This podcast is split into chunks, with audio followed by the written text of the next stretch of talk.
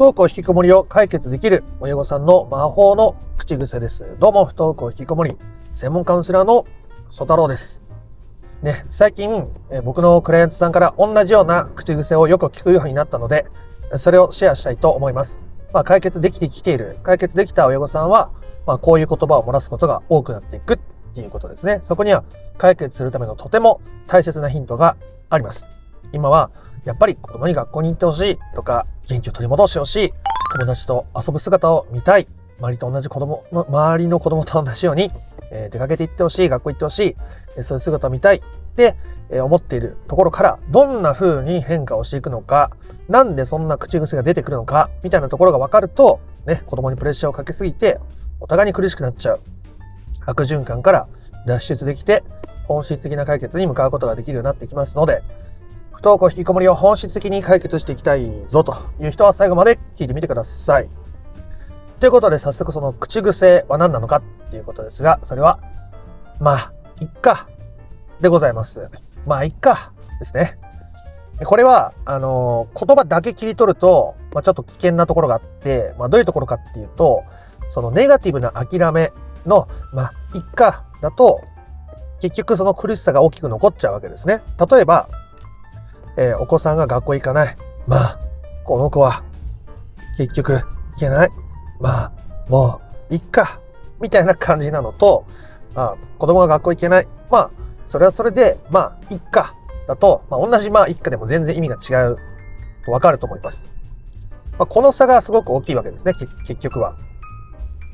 でそもそも親御さんの中で、ね、親は子供に学校行けるようにせねばならないとか、子供はね、自分の体のことを考えて、周囲や逆転もちゃんと考えて直すべきだとか、そういういろんなべきねばがあると、親御さん自身も苦しくなっていくし、子供に押し付けて、それがね、子供の元気を奪っていったり、生きる力を奪うことになって、そういう姿を見て、また改めて親御さんも苦しくなったり、えー、することがあると思います。なので、えー、ビキネバが強い状態っていうのは、まあ一家、なんて思えない。子供の将来あるじゃない。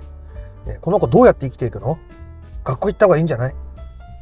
ね、少しは勉強できた方が、テスト受けれた方が、ね、進学先考えた方が、将来どうするの？まあ一家って思えてないわけですね。じゃあ、まあいっかって思ってくださいって言ったって思えないじゃないですか。ね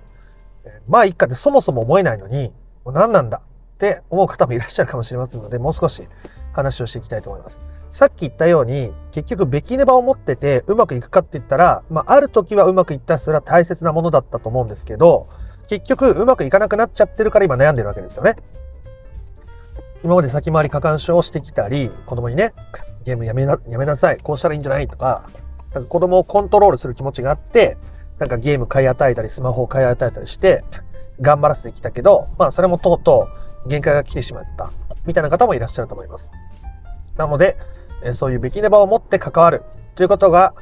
限界を迎えているということをまず認めることがとても大切ですね。で、ビキネバを持ってるから、まあいいかって思えなくなっている。厳しいから許容できる範囲が狭いので、まあいいかと思えなくなっている。ということですね。で、あなたはまあいいかって思えるようになりたいですか？まあいいかって思えるメリットとしては、子供にビキネバのプレッシャーをかけなくなっていきますね。そして子供が自分で主張したこととか選択したことについて、まあいいか、あなたが選んだんだからと尊重できるようになりますね。すると、子供は自分らしく振る舞いやすくなります。で、その子供が自分らしく振る舞いやすくなるっていうのが親御さんにできる最高のことの一つだと僕は考えていて、そのお子さんが自分らしく振る舞ったことが親御さんの思い通りになるかどうかまた別の話ですからね。あなたのお子さんを思い通りに変えましょう。みたいなことは僕は一回も言ったことないと思いますし、今後も言わないと思います。それだと僕のメッセージの一貫性が崩れちゃうし、結局相手を変えようとしてるじゃん。それって先回りや過干渉じゃんってなりますよね。だから、あそういうことはしないし、言わないはずです。で、結局、その親御さんが願う子供の姿を捨てるってことがめちゃめちゃ大事になってるわけですね。今までは、ビキネバン、ね、元気を取り戻して、他の友達と同じように遊んで、学校行って、勉強して、そこまでは言わないけど、もうちょっとだけ、スマホやめたり、ゲームやめたり、家のこと手伝ったり、親と会話してほしかったり、笑顔見せてほしかったりする。ね。その願っている子供の姿をあなたが手放せるかどうかにかかっているわけです。で、手放した先に子供がどうなるかは分かりません。で、僕の経験上手放していって、まあ、最初はね、こういろんなパワーバランスが崩れていったりするんで、今までのね、こう子供との先回りしてる親とされてる子供のバランスが崩れたりするんで、まあ、最初はちょっと一悶着あったりとか、と子供が元気なくなる様子があったりとか、まあ、そのね、親御さんとお子さんの関係は様々なので、えそういうことが起きたりすることもあります。今まで依存的な関係に立ったところから境界線を引こうとすると、子供からなんでそんなことするのって言われたことがある親御さんも知ってますし、むしろ、ね、こうピッて線を引いたことによって、あの、子供が、ね、どんどん元気を取り戻していくってこともありますけどね。それはわかんないです。ただ、ちゃんと境界線を引くとか、そのビキニバを手放して、まあ、いっかって思えるようになっていったら、あその先にお子さんがさらにずっと元気をなくした状態でいるっていうことは僕は一人も見たことがないです。話を聞かせていただく限り。今まで6000回以上カウンセリングさせていただいている限り、どんどん子供の元気がなくなっていくんですけど、これでいいんでしょうか？まあ一時的にね、やっぱりバランスが変わるときにはそういうことは起きたりしますけど、それが1ヶ月、2ヶ月、3ヶ月続くみたいなことは僕は知りません。だから親御さんがこう変わっていく、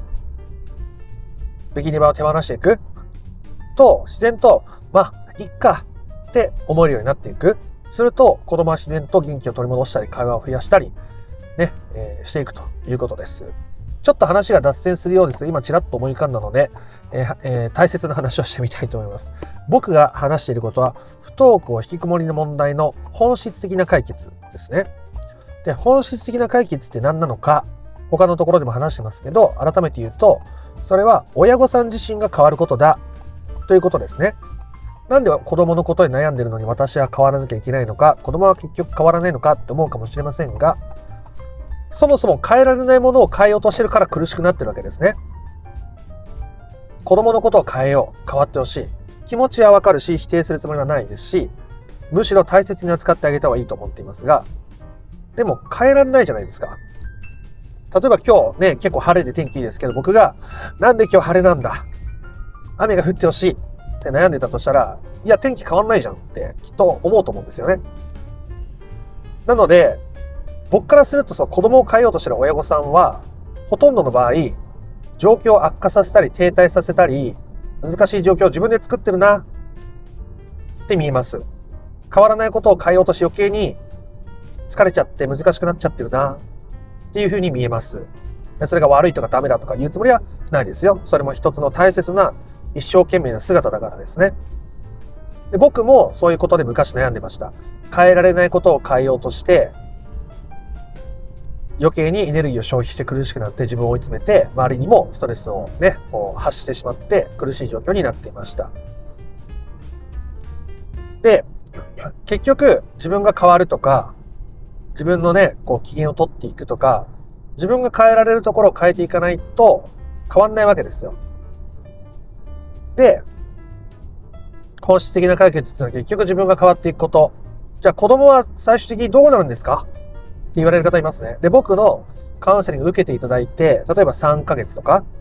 人によっては半年とか受けていただいて、子供が学校に行ってない。でもカウンセリング終了しましたっていう人もいます。で、それって解決じゃないんじゃないですかっていう人は多分僕の動画向いてないと思います。だってそもそも自分にとっての解決を僕はそれぞれクライアントさんに決めてもらうんですけど、それは自分が変えられること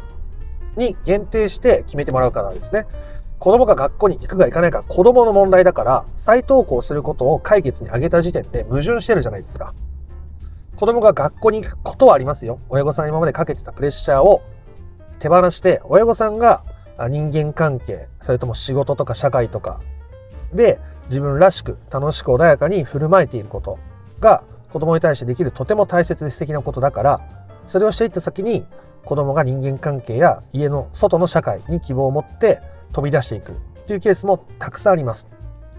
でも重要なのはそこじゃないわけですね。そもそもだって変えられないことを変えようとして悩んでいたのだからそして変えられる部分にしっかり目を向けてそこに親御さんのペースで取り組んでいくのだから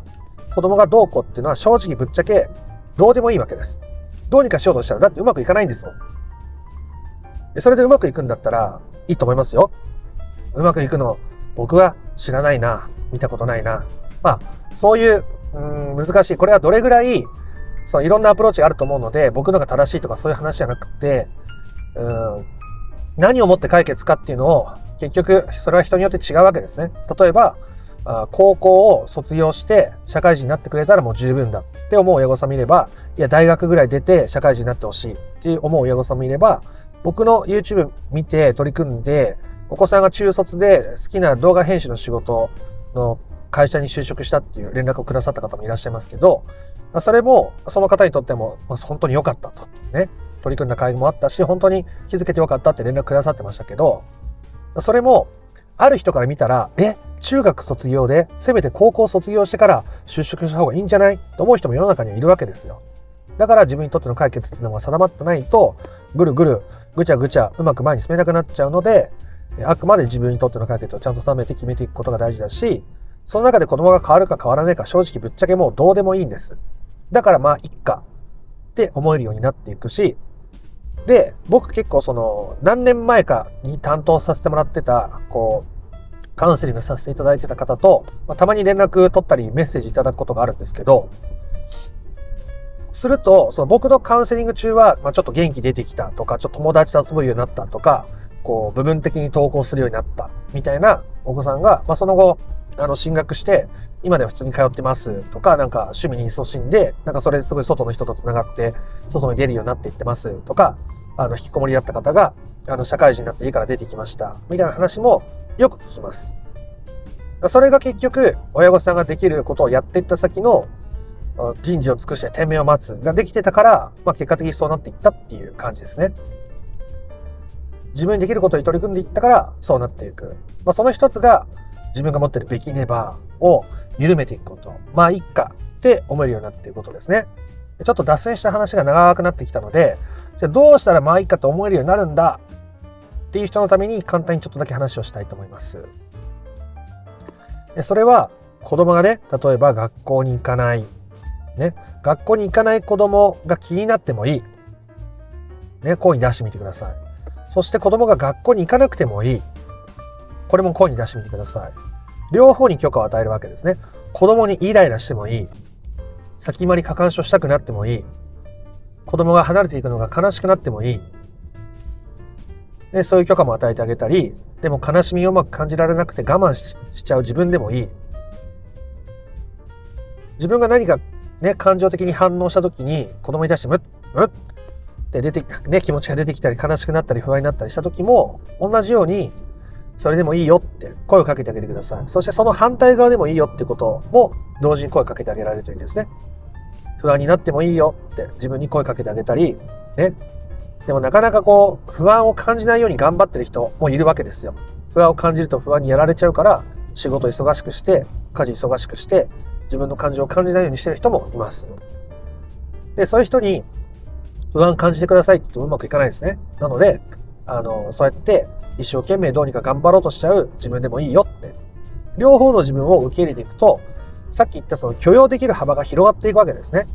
今までは学校に行って、ゲームは何時にやめて、親にはちゃんと挨拶して、親戚にもちゃんとこう挨拶して、お年玉の俺はちゃんと親戚に言わなきゃいけない、そんな物質系な子供は良くないんだとかなんかいろいろね、あったかもしれません。まあ、僕ももともとはそういうべきネバがいっぱいあった人間なんで気持ちはわかります。その中でいろんな、こっちでもいいよ、あっちでもいいよって声を自分にかけてあげることによって、自分のキャパが広がるわけですね。価値観の幅が広がるわけです。すると幅が広がってるから、まあ、いっかと思うようになるわけです。今までは、そのキャパ、自分の許容できる範囲から逸脱してる子供を見て、どうするんだ？とか、逸脱しちゃいそうな自分に対して良くないんじゃないか？って思ってたことに対して、あそれでもいいよって自分が安心させてあげられるようになっているから、問題がなくなっていく。わけですね。その安心感を土台として子供は自分らしく振る舞っていいんだ。自分のペースで、えー、人と繋がっていいんだ。社会に出てっていいんだ。っていう風になっていく。そこまでなって子供が変化しないっていうことの方がむしろ僕が見たことないぐらいですね、これまた。何かしら笑顔が増えるとか、会話が増えるとか、家のことやってくれることが増えるとか、親に対して打ち明けてくれることが増えるとか、ね、そういうことが起きたり、まあ、急にね、学校にぴょって行き出す子供もいますけど、まあ、それはその子供の個性にもよって様々ですよね。子供に、あなたに、あなたが あなたにふさわしい場所があるように、子供にもふさわしい場所もあるし、タイミングもあるわけですよ。それを信じて待てるように、自分のビキネバを手放してキャパを広げておくことがあなたがあなたらしく振る舞えるあなたにとっての解決のためにできる最高のことの一つだしそれが子供に対してできる親として最高のことであるというふうに僕は考えているわけでございますね話が長くなってきましたので、えー、終わりたいと思いますでだんだん自分が持ってたべきネバを手放していくとまあいっかって思えるようになっていきますさっきその手続きについてお伝えした通りですね自分なりのペースでやっていっていただけたらなと。あなたが本質的な解決を目指したいならの話ですけどね。ということで今回の話が良かったなとか面白かったなと思った方は、いいねやコメントをしてみてください。そちらから不登校引きこもり解決のための三種の神器という動画セミナーを無料でプレゼントしております。チャンネル登録も興味のある方は今のうちにしておいてください。では、あなたの不登校引きこもりの問題が本質的な解決にたどり着くことを心から願っております。また別の配信でもお会いしましょう。ありがとうございました。ソ太郎でした。